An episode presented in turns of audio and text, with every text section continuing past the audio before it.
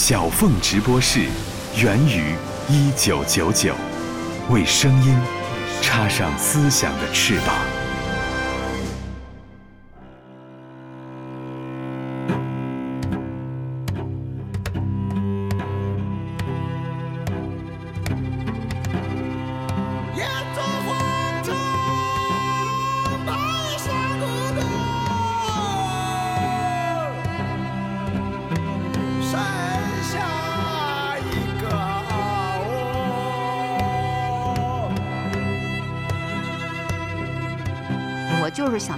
想听诅咒谈谈，你觉得人民群众在听你的音乐之前，在听你的唱片之前有什么禁忌或者说注意事项吗？以免听出人命来。这犯不着吧？这张唱片有可能听出人命来吗？有可能吧，有可能要小命。对，因为这个我唱功嘛，在这个奔四的路途上面又展现了那个前所未有的汉音。对，而且这个唱片相当古怪，而且也很长，曲风变化贼大。贼大。感觉这个主唱换了七八个，实际上基本都我演唱了，这个戏路配杂。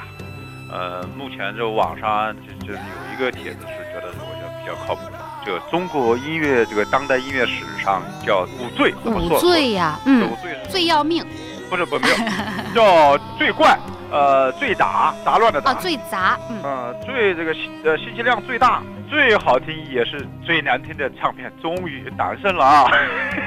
最好听也是最难听。嗯，哎，在你身上好像总是纠结着这么一个矛盾哈。二零二一年六月的一天，我在朋友圈刷到一个帖子：摇滚师左小诅咒即将开启名为《笑傲江湖》的全国大规模巡演。一瞬间，就像是被一颗幸福的榴弹击中。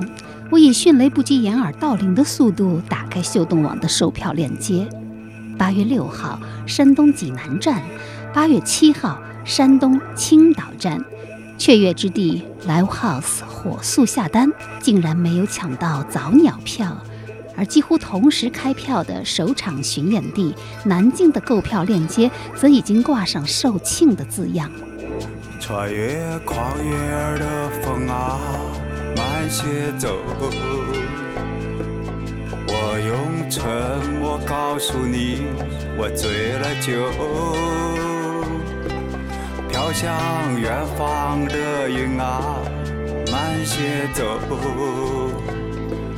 我用奔跑告诉你，我不回头。乌兰巴托的夜啊，那么静，那么静，连风都不知道我不知道。乌兰巴托的夜啊，那么静，那么静，连云都不知道我不知道。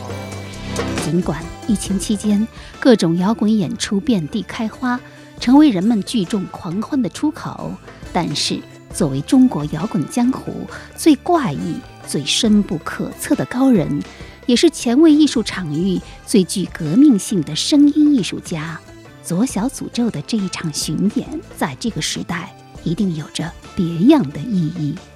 所以他们说，呃，左小诅咒呃这个人很作品非常泛政治化的。对，呃，尽管他们这么说，但我依然不是，我就是歌唱，我我我在唱你我和身边人。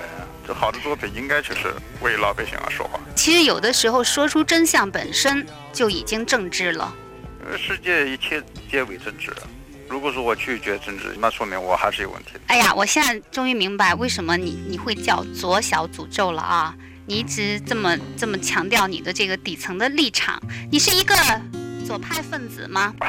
我不是，我只是应该偏向左派，偏偏一点吧，偏一点。就是我可以左，我可以右，但绝不是中间的那一种。偏向左派啊我。要诅咒这个词。嗯对他们有一天有一个高人跟我饮酒，呃喝高之后，突然反应过来，他说：“左小乃右大的反义词，这个谜底。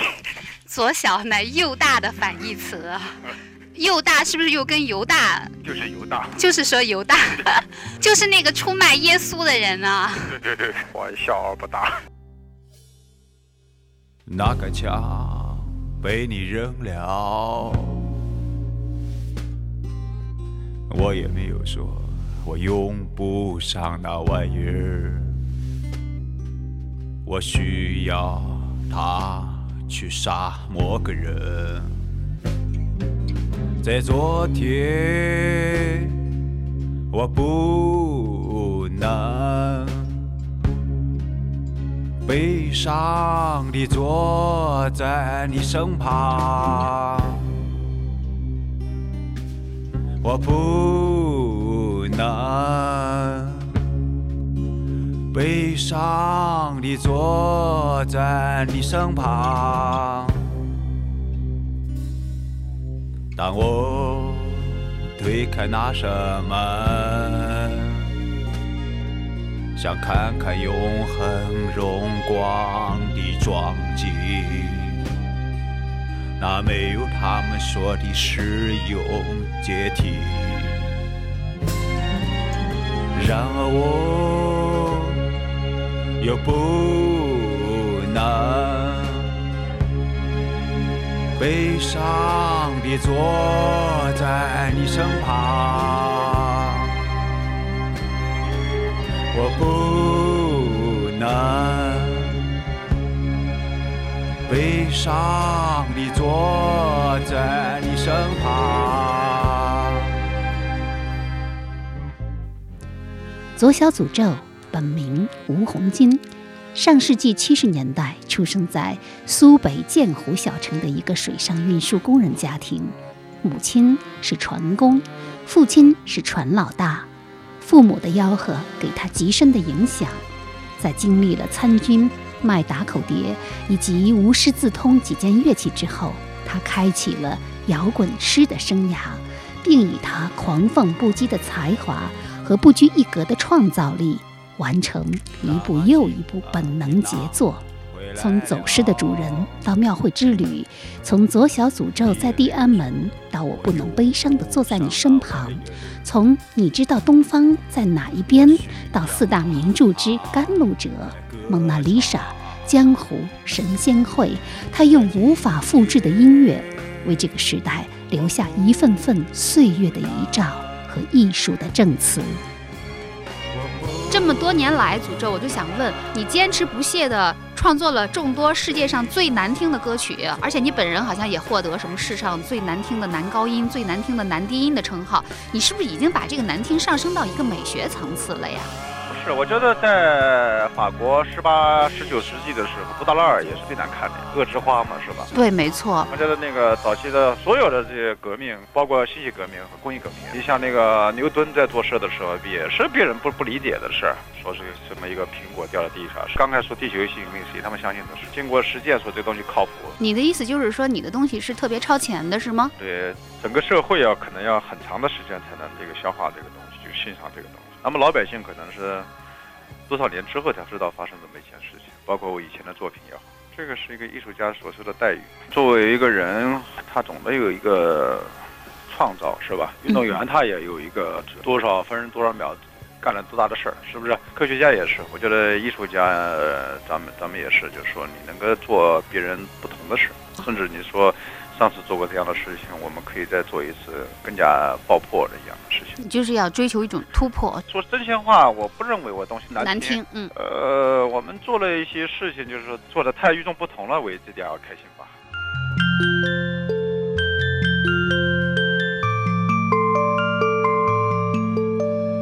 听众朋友，大家好，这里是山东广播电视台经济广播小凤直播室，我是小凤。资深听友都知道。在节目嘉宾中，我有两位表哥，一位是中国新诗第一人石指，他是我的远房亲戚，如假包换的真表哥；还有一位呢，则是中国地下音乐王者左小诅咒，他是和我的南方表哥口音一模一样的表表哥。这个夏天，我最期待的事情之一就是左小诅咒的全国巡演，快一点！抵达济南，因为这样就可以堂而皇之地跟着他尽情地跑调。左歌巡演堪称百年不遇，尤其此次济南和青岛的山东双城演出，对于他来说也是第一次。在巡演启事中，一贯无厘头的左歌用很淡然的语气说：“决定这次巡演比较突然，这两三年几乎闷在家里做音乐，发了不少专辑。好多朋友跟我说出来逛逛，别老一个人待着单搞。实际上，我很爱在 live house 里的演出。二十年前我做过一次巡演，那时候。” Live House 条件还不健全，设备也不好，演出很痛苦，落下了病根儿。现在的 Live House 有提包入住的待遇，不会再有以前骑驴找猪的那种感觉了。生命中最大的乐趣是不要让自己待在一个舒服的位置里，要去折腾，要去丢人，成为笑话，不是校花。祝愿我顺利，在途中不会崩溃。还有一个听众的问题哈，你你如何对待自己的无能为力？你要勇于对待自己的无无能为力就可以了，都没多大的了不起啊，不要证明给别人看就可以。不要证明给别人看。对，干嘛要证明给别人看呢？你没必要在意别人这些事情。无能为力，我你说我傻好，我傻逼牛是不是？也无所谓，我们迟早有一天会下台谢幕的。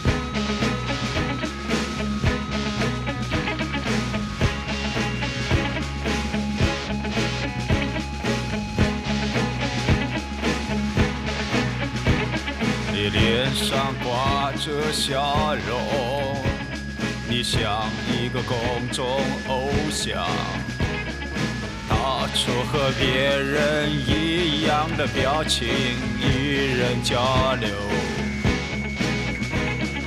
到处和别人不一样的言辞与人交流，你双手搂着胳膊。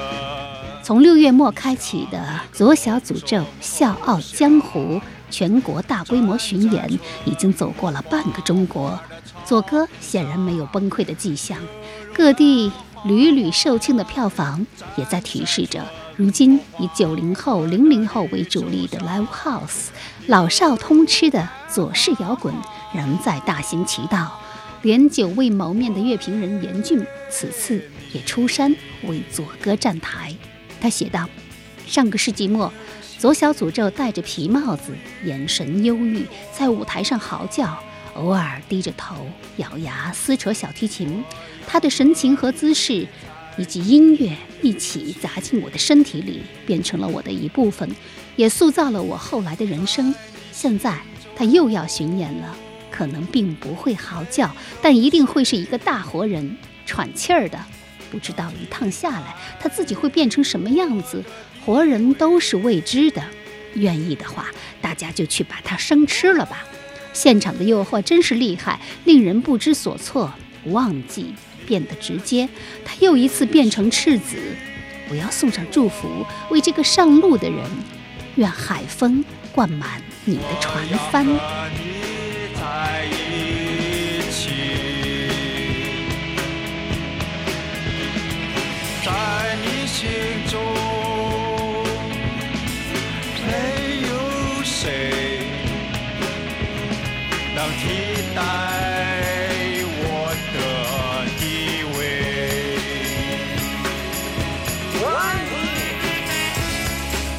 也有人曾经说：“你喜欢左小诅咒的歌吗？”他说他也喜欢。我说他们也许会谈恋爱了，那也是他们找到共同的一个话题，也不错。比如说，我想把有大的理想，就是想把老百姓的身边人的一些问题，呃，告诉给政治家，让他们解决。有时候他们觉得，呃呃，听到我的歌，哦，觉得这个歌。就很农民嘛，我们农民嘛，就是要听诅咒的歌嘛。我我可以写爱的老歌，但是那个歌，他们刚开始以为理查德克拉特曼给我弹钢琴，我一唱歌，呃，就就就不是了，是一个老头，就是便秘了唱的，是不是？他们老说诅咒为什么不好好唱？我们的诅咒确实不会唱歌，你也饶了我吧。但是你你要知道，我我们的祖宗也是很深情脉脉、款款的给你们唱了这个歌。我也唱了这个唱片，这个歌我唱了十六遍，我选出一遍给你们听的。别的歌都是两三遍、五六遍就完了，我这个我唱了十六遍，我选出一遍，我认为最能表达我的情感，我给你们听的。爱的劳工。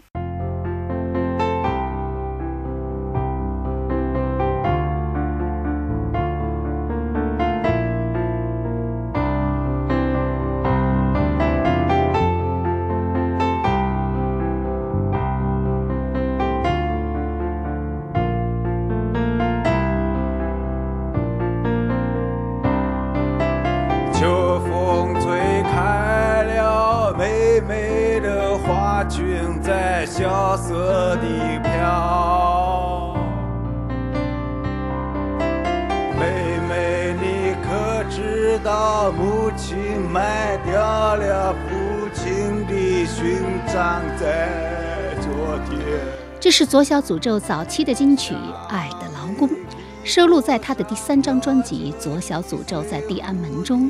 那一年，他拿到了华语音乐传媒大奖年度最佳摇滚艺人奖项。迄今为止，他也是三次拿到这个奖项的唯一的一位摇滚乐手。关于这张唱片，我最喜欢的仍是严峻的这段话。他说：“曾经并继续让人垂泪的，除了半个崔健、一个张楚、整场木推瓜、一首诱导社之外，或许还有舌头的热血。但这些加起来，也不会超过左小诅咒正在开启的爱之历程。他长得像土匪，嗓子是哑的，粗鲁而深情。他替我们承担了耻笑、遗忘、清洗。事实上，他替我们承担了爱。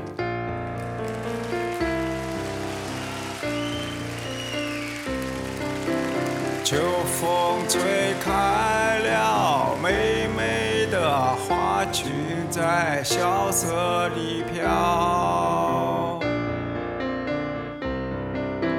青鸟成群地在你的长腿上盘旋。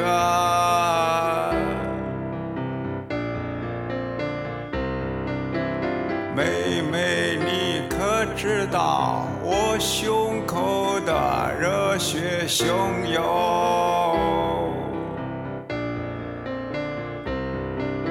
向着山谷下的梨儿打滚。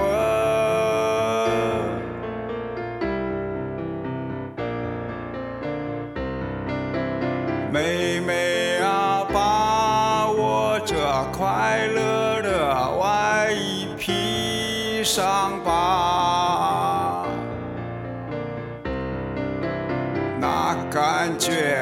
和？那感觉如何？我已经听见了你的歌唱。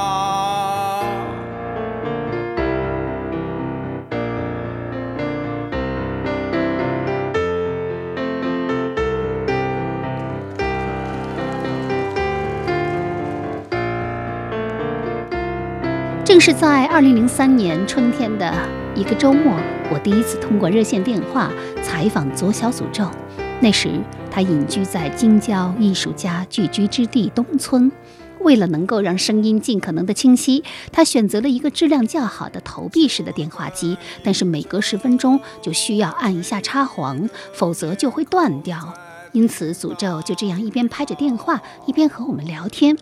这个细节至今为很多听友津津乐道。倘若不是录音为证，想来也实在是过于魔幻。人文口述史小凤直播室，今天就请您先跟随我穿越回二零零三年那个春天的夜晚，一起回忆在地安门时代的左小诅咒。你好，诅咒，给我们描述一下你的食物好吗？你的傍晚的午餐。傍晚的午餐是是鱼，呃，鱼、辣椒和豆腐。可惜这些豆啊，这些辣椒啊，都不是你自己种的。对，这不是我自己种的，我以前以前我种的东西，它都没有长出来，后来长成野菜，我花了很大的精力去种一点，我想自己种点菜吃，看看我师傅是一个呃土地的孩子，可是他长出别的东西出来，我欣喜若狂，味道很好。就那个时候你在东村是吗？对，那算是一个半农民的半农民庄园主有点像。然后你下了种子，可是它长成了别的东西，你给地里对它找到了别的东西，因为我的狗，我的狗整天在这个院子里赛跑，因为我狗也比较大，所以它们跑跑跑就把我本身种的东西就踩掉了。啊，啊久而久之就长出别的菜，我尝了尝，味道很不错。我到这个《本草纲目》里面也翻了翻，说这个菜很好，去火，有火气大时候就吃这个。那一定很苦吧？那个菜，因为一般去火的东西都是比较苦的。嗯，对头，嗯你很懂。你种出来的那个野菜叫什么名字啊？在《本草纲目》上。马齿菜，还有什么苦菜花？那我听说你是双鱼座的人啊，我今天还特地查了一下，我发现你和哥白尼、米开朗基罗、雨果、肖邦、爱因斯坦是一个星座，当然还有科特·科本。那刚才我我说的这些和你同一家族的人里面，你对谁最有兴趣啊？嗯，我最喜欢爱因斯坦。爱因斯坦他是一个科学家兼音乐家。爱因斯坦他是一个走到哪都带着小提琴的，他演奏也非常好。那么我做一个音乐家的话，那我希望我是一个有发明的音乐家，第一创造，我是我艺术的主人嘛。那据说这个星象诞生的人呢，都是一些幻想家、神秘主义者和诗人，这是否也暗合了你的身份啊？不不不，每个星座都有诗人，有音乐家，嗯也有发明家，还有政治家，还有小偷，都有。但是双鱼座好像多一点。双鱼座多一点，双鱼座它是十二个星座里面最末的一个星座嘛，最末的一个星座，它有可能会很分离。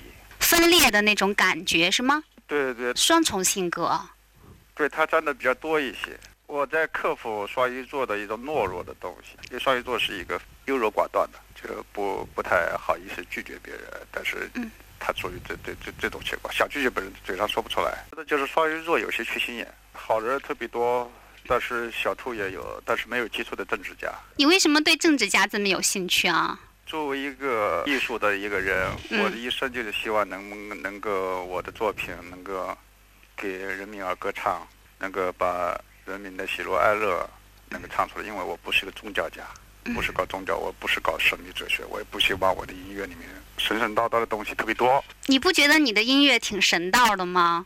对对对，可是他们说我是神道的，但是我认为我的音乐不是说那么晦涩的。它应该是主流音乐的一种，但不是流行歌曲，但是它也绝不是说晦涩难懂的实验音乐，不是。你刚才提到了，就是你你之所以对这个政治家感兴趣，你是希望就是在你的作品里，就是能够有影响社会的东西，是吗？对，我可以影响他们，能够让政治家有良心去做他们应应该做的事情。但是双鱼座他没有政治家，这是宿命。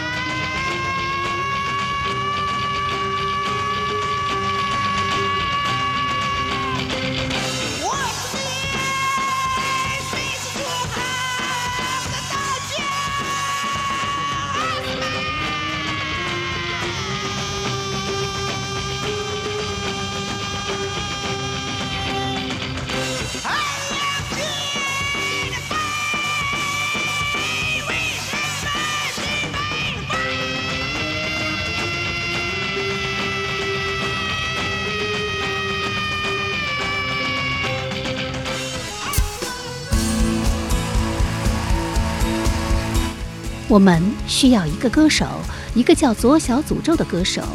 我们需要像孩子似的倾听，倾听我们时代的喧哗与躁动，光荣与梦想。你看大道躺着一个人，家呀，你在。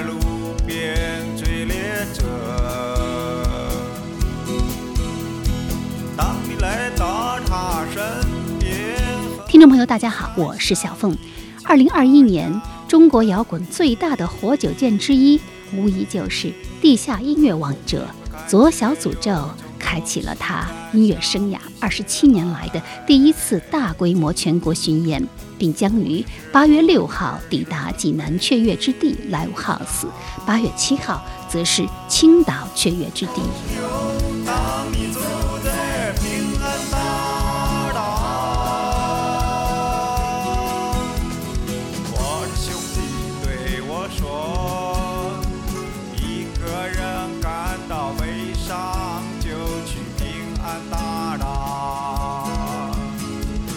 作为一个创造力井喷、专辑无数的摇滚师，他从众多唱片中精选了乐迷们口耳相传的经典作品，加上部分新作，汇聚成一场场不可复制的音乐会。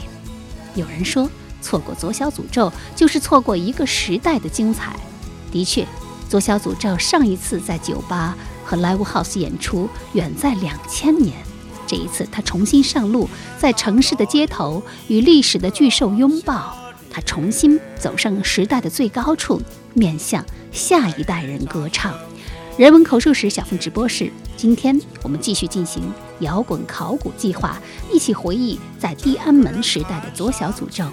那个时候，九零后尚未成年，零零后刚刚出生，而左小诅咒也正在完成他从狂犬变为白鸽的第一次蜕变。其实你的三张专辑《左师的主人》《庙会之旅》还有《左小诅咒在地安门》，我自己是非常喜欢第三张专辑的。为什么不是左小诅咒在天安门，而是左小诅咒在地安门？天为地，地为天，就这么简单。因为我是土地的，第一个，我是解释；第二个，我这个第二门确实是，哎，北京确实就有第二门。如果北京没有第二门的话，那就是我的唱反调。那嗯，人家天理教地，你这个左小诅咒就是异端分子嘛。第二门要表达我给底层人民的歌唱嘛。你的三张专辑呢，现在已经有一个就是非常流行的说法：第一张是全部是恨，第二张一半是爱，一半是恨，第三张呢是全都是爱。反正我发现，就是你现在真的是比任何的时候都能够很坦然的说到“爱”这个词了。我我们以前羞于说爱，爱就是表达呀，爱就是展示方式啊。我在他们心中是个是一个提青着脸的那么一个人啊。是是是，都觉得你挺可怕的，狂犬嘛。对对，不是，对，所以他们就首先强加于我的一种东西，觉得我的三张唱片是是幽默的唱片，而且老姑娘都说我是闷骚，小姑娘觉得我是个坏人。但总之，我是一个这个音乐里面含的东西是幽默性，他们能够体会出来的话。嗯，那么是很好的，就他算我是我的真正的乐迷，我有玲珑透彻的东西在里面。对，一个深沉的那么一个人，还有玲珑透彻的那种小花小小小玩意在里面。又深沉又玲珑透彻。正好有一个听众让我问你啊啊，他说，当你没有出专辑之前，当你的米缸中没有大米的时候，你在想什么？你会对着马路唱歌来充饥吗？我从来没有过说是我非要到街上唱歌不可。我觉得有些像有些歌手能够在街头上唱歌，我很欣赏。哪怕其他拿个帽子往底下一摊，我就唱歌了。对我什么价都不管，我就收钱就成了。嗯我就我觉得太棒了，我很尊敬他们。我没有，我我我我觉得我我这点很不好。你你为什么你不好意思吗觉得我？有假的，哦，我有明星架的。我觉得我应该到歌厅里唱歌，不 是不是，我应该应该有组织单位给我把我请过去音。响音呃音响搞得好一点，设备搞得好一点，哎，弄点啤酒给我喝喝，我唱唱歌。我要求也不是太高，最起码有酒水给我喝喝，我那种。否则我干别的，否则我真去扛大包我也行。我不是那种人，你你可以告诉他，对，所以我的作品也不是那样的，也没有说像某些人说的那么痛苦，他其实并不痛苦，这个可能会让他很失望。我不瞒你，当年妹妹，我我他们采访我，我都不让采访我，非非得请我吃上一顿饭我才采访，哦，不请我吃饭就甭想采访我。你的意思是不是我欠你一顿饭啊现？在我变了，我俗气了。现在，你看我以前没有，那时候我也没电话，就呼机。反正嗯到采访的时候，我如果我说我不采访，后来翻来覆去找我，小组说你想吃什么吗？我说我要吃海鲜。哎，他说那就海鲜吧，我就吃海鲜。你就去接受采访了，冲着海鲜的面子。看在海鲜的面子，我看在食物的面子上面，食物对我来说太重要了。我要吃好饭，我再跟你聊，哦，边吃边聊也成，聊我我拉倒，走人。对我也不需不需要你宣传我，也算彻底，也算无知，我什么都有。我我觉得地下音乐是非常草根的哈，甚至于带着那种什么垃圾的色彩了，那种像你们的音乐最早出来的时候，大家就觉得就是就是叫什么病态唯美什么摇滚嘛，瞎扯啊！啊我不承认，我的嗯音乐就是高雅的，就是高雅的、贵族的。我觉得我是高雅音乐，跟那个交响乐的高雅不是一回事。哦我也是高雅音乐，贵族去听的。哦，你觉得你的音乐是贵族音乐？我认为地下音乐就是贵族音乐。怎么讲呢？其实没几个地下音乐，跟你说的是，就是瞎的吹。有的不是地下音乐，非说自己地下音乐，耽误了自己，耽误了社会。赶快别做这个，还可以做别的音乐，该挣钱去挣钱去。马大娜也不容易，也做得很棒。其实我在想，你可能这个所谓贵族音乐，你更多的是强调一种精神上的贵族，是吗？不是，就是我做出的音乐的那个气质是是贵族的，是贵族的。是贵族，不是那么喧喧的，不是那么那个夸张的那种喧喧喧闹的，是很宁静的一种东西。但是他再怎么宁静，他也不能跟巴赫比啊，不能跟莫扎特比巴赫啊。比巴赫，我听着闹的不行，你信不？觉得哎呦那个太闹腾，那什么那个东西闹得慌，我听着特闹，非一个学校里搞一百个人在那拉，闹不闹那个？还有一些人不懂，在这第一乐厅里听，还有人不懂，买个发烧唱片听，听他们放屁声，说指挥家放屁了，那个你听那个指挥家放屁了，翻那个乐谱是听到了吗？哎呦，我没听到，哦，你根本不是发烧友，他把机器关了。我就是说听觉趣味上面，我听他的东西闹。你心目中的这个贵族音乐，贵族这两个字，你怎么解释好吗？贵族就是少部分人的，就是世界上的贵族确实是少的，但还有一帮人有钱了，但是他是暴发户，他不是贵族。贵族本身是少数的，对，那么地下音乐它就是少数的，少数人听的。这并不说是地下音乐没有名，世界上好多地下音乐是非常有名的，涅玛纳就是地下音乐的一种，就是那个涅槃涅玛啊，涅槃啊，涅瓦纳，嗯，他的气质是非常的贵族的。这个涅玛纳这个人，巴赫，巴赫当年他干嘛的？他也不是少数人听的，说他闹的不行。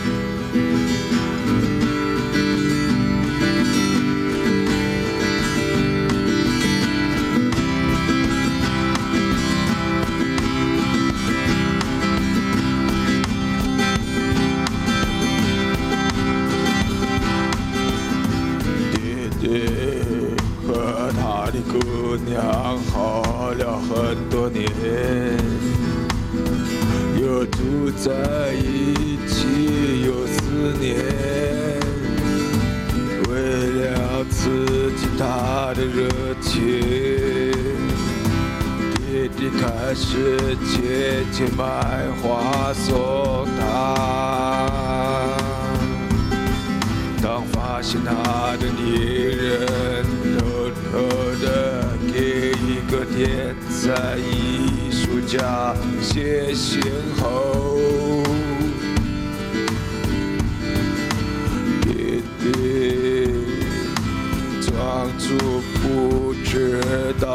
这件事，开了天才艺术家的画展。又买了他一幅画，在他的女人过三岁的生日那天，送给了他。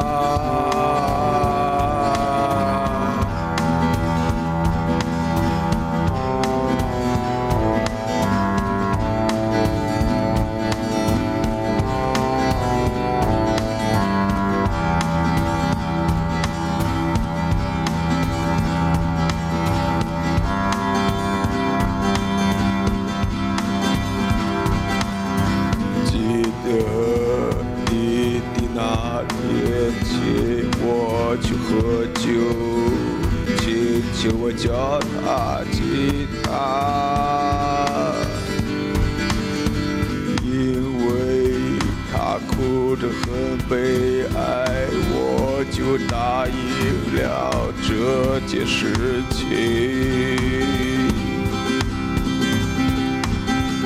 我年纪大了是，后面写了很多出名的歌。弟弟大兴高采烈地去买了大理的这是左小诅咒的又一首最佳词作歌曲弟弟。熟悉诅咒的歌迷，乍一听到这样的音乐，都会有一种狂犬变白鸽的经历。但只有当你听了无数遍《左小诅咒》之后，你才能感觉到这张叫《左小诅咒在地安门》的唱片，它温暖而又悲凉的音乐背后的寓意。有时候，人的确觉得自己正在沉入前所未有的黑暗，无法再回到光明之处。可是你看，有时候返回或穿过的唯一出路，就是说出和理解黑暗。这就是左小诅咒所做的。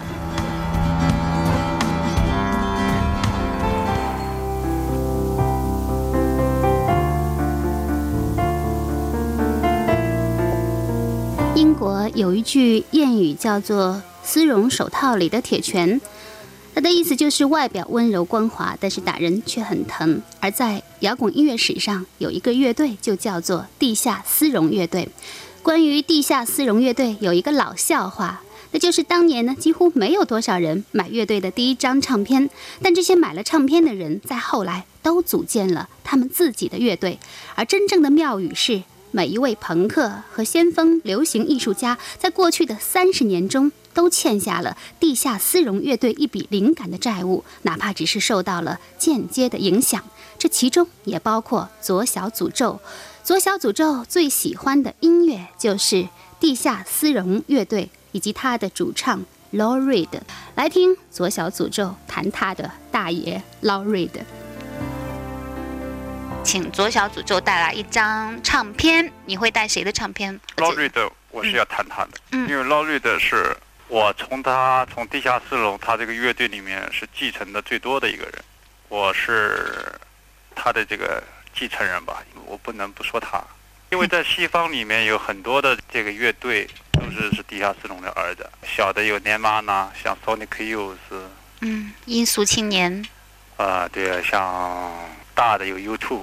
U2，嗯，就是现在是估计最超级的明星了。对图对都是地下四龙的儿子。我们这么说，不是说继承地下丝绒的这个音乐的这个柔性，我们带着一个这个拳头里面是一个带着很硬的一个东西，外面是个丝绒，打在你身上才知道这样去做音乐。地下丝绒是正好是外面是柔的，里面是刚的，就是说成为地下丝绒的一个继承他的东西的话，他必要必须要尊重这个原则。Rory 的是极为伟大的一个音乐家。说到 Loretta 呢，我想起一个故事来，特别有意思啊，就是说，嗯，哈维尔，捷克有一个总统哈维尔，他就是全球头号地下丝绒歌迷哈、嗯，他狂迷地下丝绒，而且他领导的那个革命就叫做丝绒革命，后来他就当上了捷克的总统嘛。嗯，丝绒的音乐里面其实有有很强的革命性的是吗？地下丝绒的音乐里面，因为 Rory 的是他发明了一个诗歌的一种唱法吧。地下丝绒就是带给别人一种温和的、很冷漠的一种热情。嗯、他们的唱片也是说卖的不好，但经过几十年下来，他们会达到北京唱片的销量。是是畅销唱片，不是畅销唱片。他不火，Rory 的现在还不火，也不火，嗯、也不火，他也是就是就是老大嘛，嗯，就是这种音乐的老大，就是就是我就是大爷，对他不是叫朋克教父吗？不是朋克教父，是瞎扯。朋克应该说他启蒙了，对他他你像 U2 在悉尼，在一九九几年个悉尼那个音乐会上面、嗯 u 2在个露天的音乐会上面把劳瑞的请过来翻唱劳瑞的一首歌，劳瑞的在纽约，嗯，跟他对唱，他没有过他没有过来去唱歌，对唱那个场面非常感人啊，那他们怎么怎么对呢？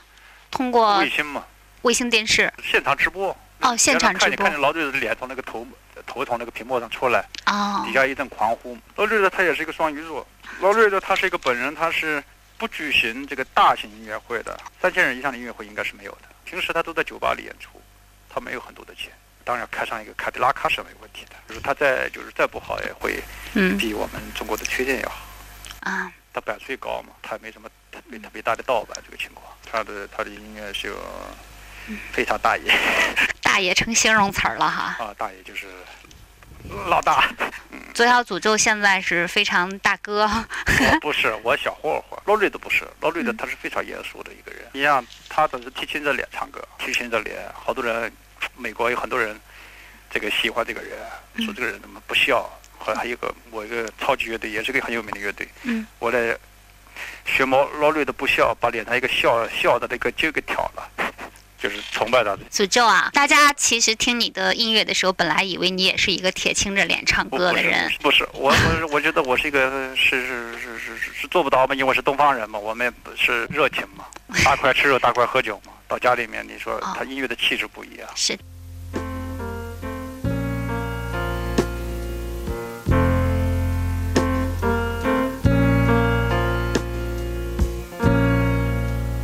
Just a perfect day. Drink sangria in the park. And then later, when it gets dark, we go home.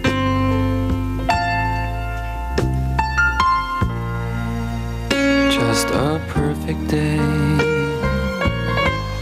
Feed animals in the zoo. Then later, a movie too, and then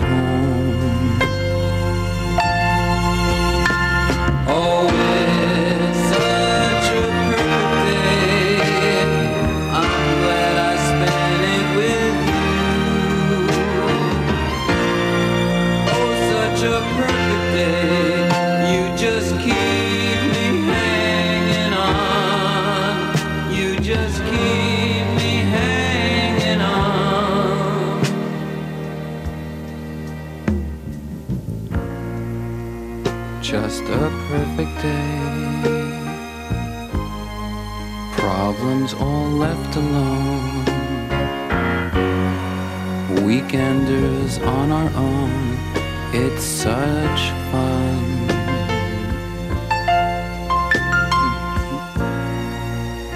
Just a perfect day.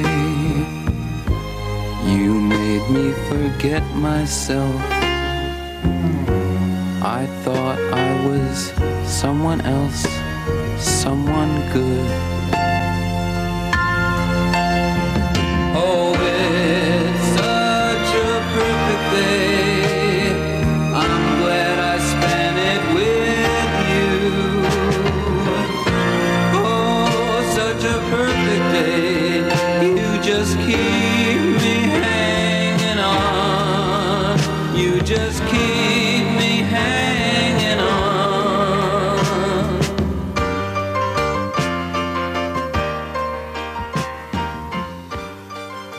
瑞的《完美的一天》，这也是 Laurie 的为电影《猜火车》而写的一首歌，也是他最主流的一首作品，真的是非常的好听。Laurie 的最终单飞，他慢慢脱离了地下丝绒的影子，但是他。呢喃式的唱法、简单精辟嘲讽的歌词，以及永远都猜不出下一个音符落点的唱法，所有这些独特的地方，都一再的显示了 Lorde 的地位是如此的伟大。那今天晚上左小诅咒会为我们带来怎样的电影？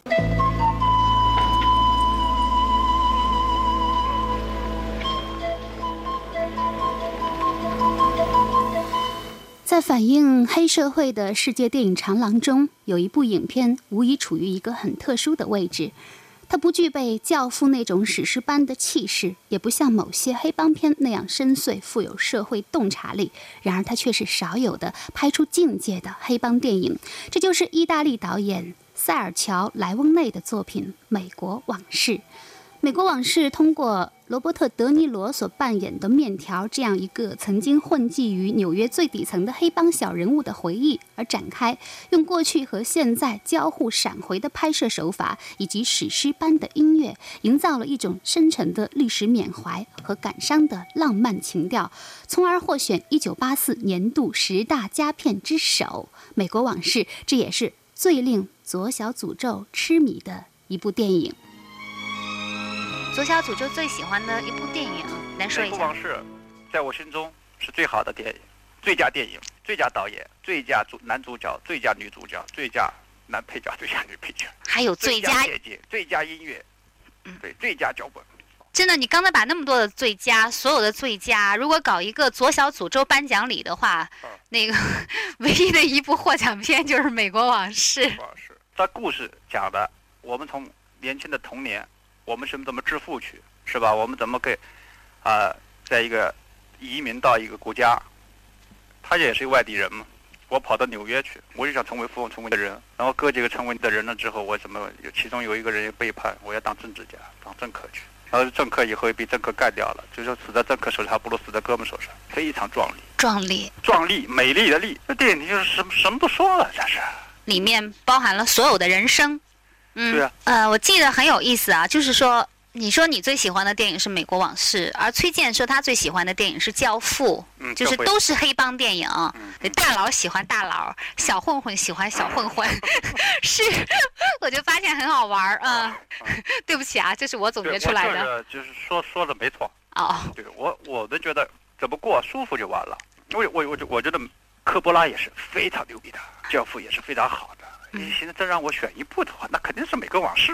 其实《美国往事》它它最脍炙人口的一点就是说，一部黑帮电影，但是就拍的特别的优雅，特别的不俗哈，特别的抒情啊！特别的抒情。《美国往事》最打动你的一个细节是什么？《美国往事》最打动我的一个细节嗯有好几个，啊最打动我细节我讲一下子。好，其中一个小孩儿，这小孩儿名我忘了，也是少年的时候，就是买了一个冰淇淋，嗯。就是一个小一个一个女孩小姑娘，因为她，你想听吗？你说，她那个女孩说呃你可以吧，但是给我买个冰淇淋什么的。后来她就买个冰淇淋过去，敲他们家门，后来这个她妈妈那个女孩的妈妈开了一个门，然后她说她在洗澡，洗完澡就出来，她这个冰淇淋就拿在手上，哦不是冰淇淋，是一个奶油蛋糕，啊，然后躲在外面，他自己开始慢从外面先吃一点，慢慢吃，最后吃越来吃的越多，最后他出来的时候，就是很舍不得吃这个冰这这这个奶油蛋糕，后来就看看吃的差不多就全吃了，刚吃完了，那个姑娘出来了，他说怎么样？他说他说我他说你干嘛？他说我我不是来找你的，他走了，他就蛋糕去吃完了。这 就不好意思了。啊，就是大这好，我我表达的不太好，你要看这个嗯电影，这这这个是细节太好，多童话，多美。Good morning. Take you home? She's taking a bath. 男孩多米克买了一个香喷喷的奶油蛋糕来找女孩佩蒂了。这就是左氏颁奖《美国往事》最佳情节的电影原因重现。仔细一点，你会听到一个男孩怎样经不住诱惑而剥开一个蛋糕，然后一口一口吃掉。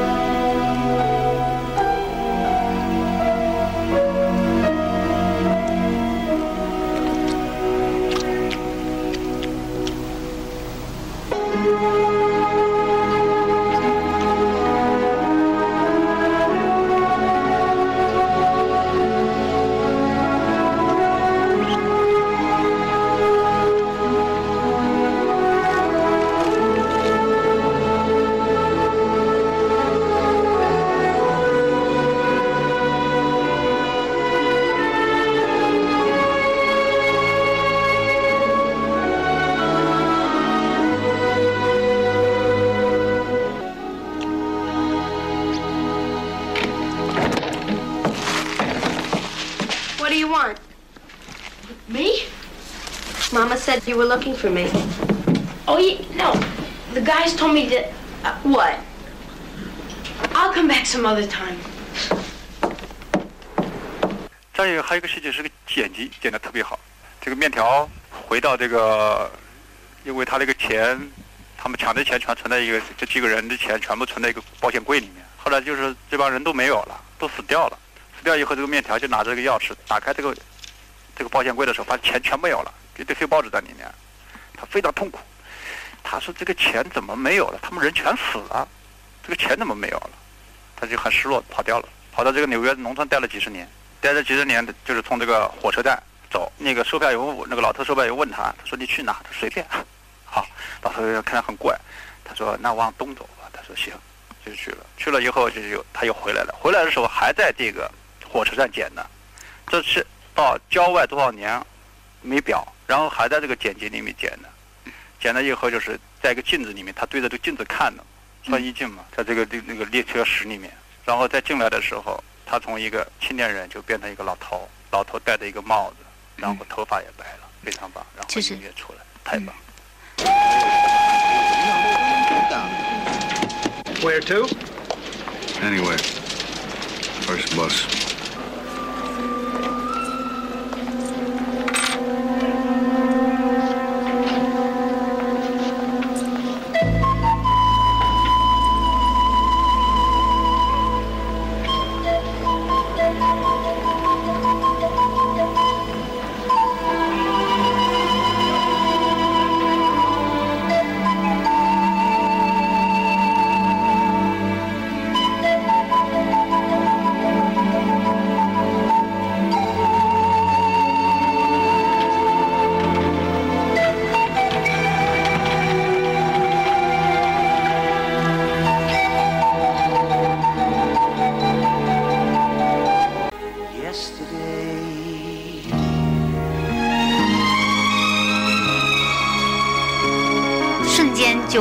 那个时空的转换了时了。空的转换，嗯然后一个人是出了一个面目，啊一个面目就是那个那那那那张脸德尼罗的脸，啊，德里卢从一个年轻人变一个老头，最佳情节和最佳最佳剪辑、最佳音乐。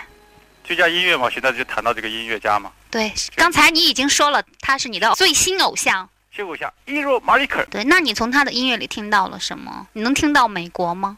我我听到中国，听到这听到这个音乐没有没有没有国界，嗯没有国界，它特别好，那种很美，很美，我喜欢。不是说是美国，也不是那个未知的神秘力量在呼唤我，向他奔去。那你有没有觉得这个电影就是说，他他表达一种意思，就是说一个人他一生追求的东西，最终都走向了他的反面。比如说，他追求友谊，友谊导致背叛；追求成功，成功却最终是带来的是毁灭。不不不，你要认识这个问题啊，嗯，事情的反面才是最好的。比比如现在你采访没过过五年，没准我们俩是敌人。嗯，我会指着你鼻子骂，你指着我鼻子骂，这很正常。你不要把我说成你的反面，好不好？事情啊走向另另外一面很正常，就是我们说的，天命有时候是不可为，有时候天命就是好命。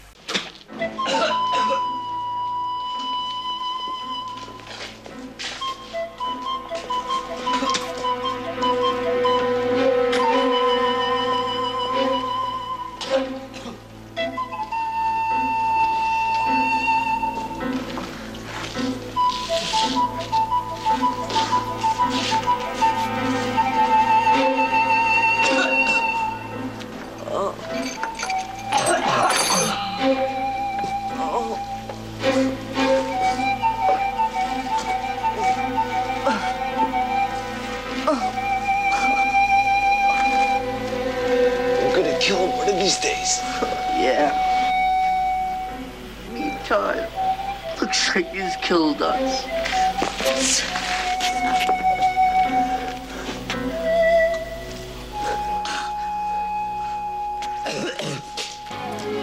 好，听众朋友，您现在正在收听的是小凤直播室，今晚嘉宾摇滚乐手左小诅咒。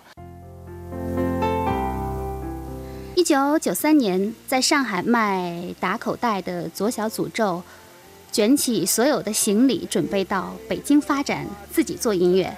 上海电台的音乐 DJ 孙梦进跑来为他送行，并且给他列了一个有十本书的清单，包括《百年孤独》以及卡夫卡的《城堡》。这些书究竟下场如何？左小诅咒眼中最伟大的文学作品又是哪一部呢？下面就听左小诅咒谈他最喜欢的书。向着山谷下的驴儿打滚。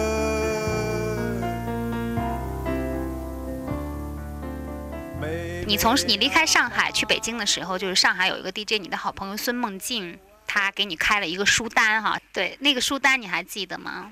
记不得了，撇了。因为我搬了多少次家，我啊这这好多书我也也没买着，这样子。有人买完了我也没看，那么厚，哪一本书你觉得没法看？那么厚？忘了。卡拉马佐夫兄弟。不，二十二条军规，他给我介绍了，我还没看呢，我准备过一阵要看一看。你最喜欢的书《西游记》，我是吗？我说实话，我喜欢神话，《西游记》是一个非常不简单的小说，我觉得比西方的你什么马尔克斯写的《百年孤独》都强，《百年孤独》我看过，呃，我觉得吴承恩的东西，《西游记》就是神话魔幻小说，我认为《西游记》是历史上最崇高的小说。为什么这么说呢？崇高这个词，因为吴承恩的想象力很好吧，他能编出这个唐僧、猴子、王八、呃猪、白骨精什么一堆什么什么之类的，我觉得想象力、想象力、想象力太厉害。人类不能停止想象力，谁的想象力厉害，谁组织的好，我认为就很棒。吴承恩就是这样的，我不能说的太多，我都不知道。你要说这个一二三出来，我也没有，对我没做过研究。不让你说一二三，说说这个故事对你的感召吧。我认为这个不是说孙悟空多么厉害和唐僧多么厉害，我认为吴承恩是厉害的。你了解这个作者吗？吴承恩。吴承恩是我堂兄的堂兄嘛，我叫吴洪金嘛，但是吴承恩不是江苏人呐，江苏人你。别套词儿，吴承恩是江苏人真的啊。啊，哎，是你家祖宗吗？不是我开玩笑的，我不能把光环往我头上套，我就喜欢这个人。一个作者的想象力，一个作者的忍受力和反抗力，对，然后害得全世界都知道一个孙悟空，这就是一个伟大的作家。嗯，他在一个呃童话世界里面，然后在在写作，就牛牛鬼蛇神是吧？对，魑魅魍魉。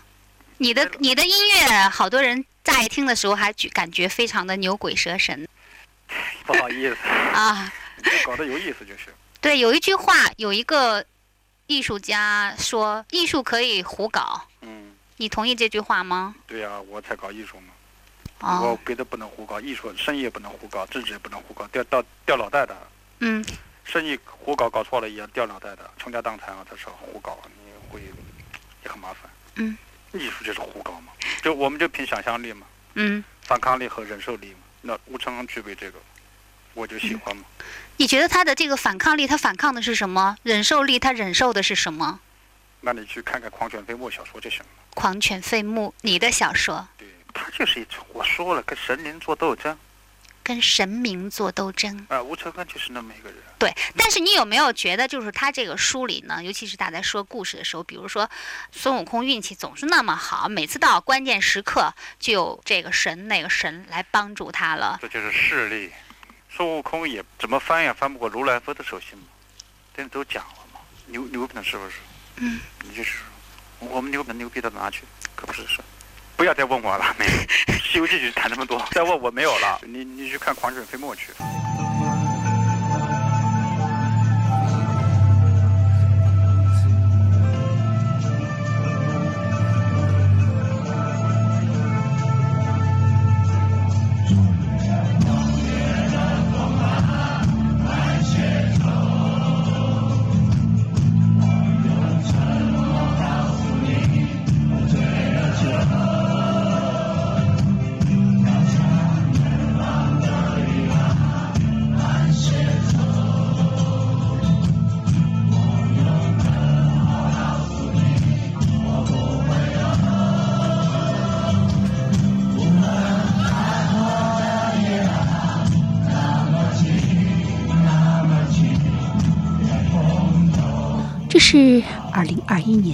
小诅咒全国巡演《笑傲江湖》中的一站，乐迷们一起齐声合唱《乌兰巴托的夜》。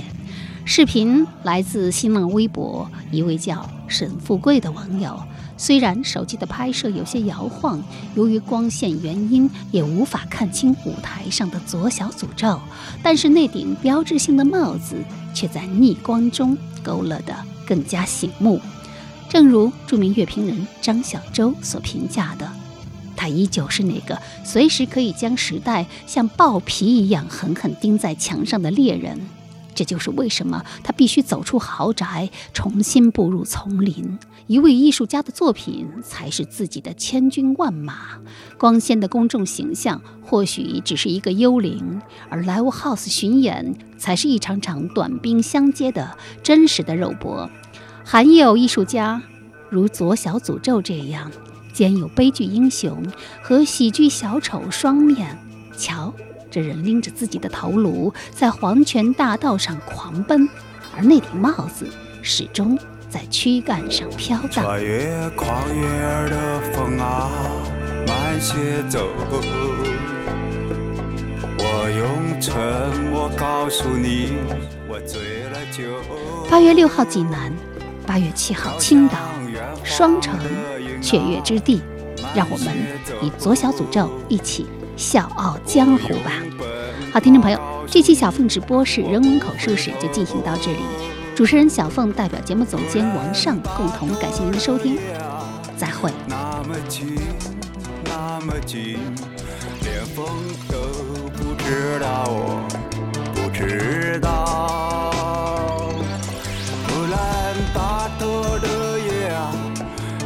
那么近，那么近，连云都不知道，我不知道。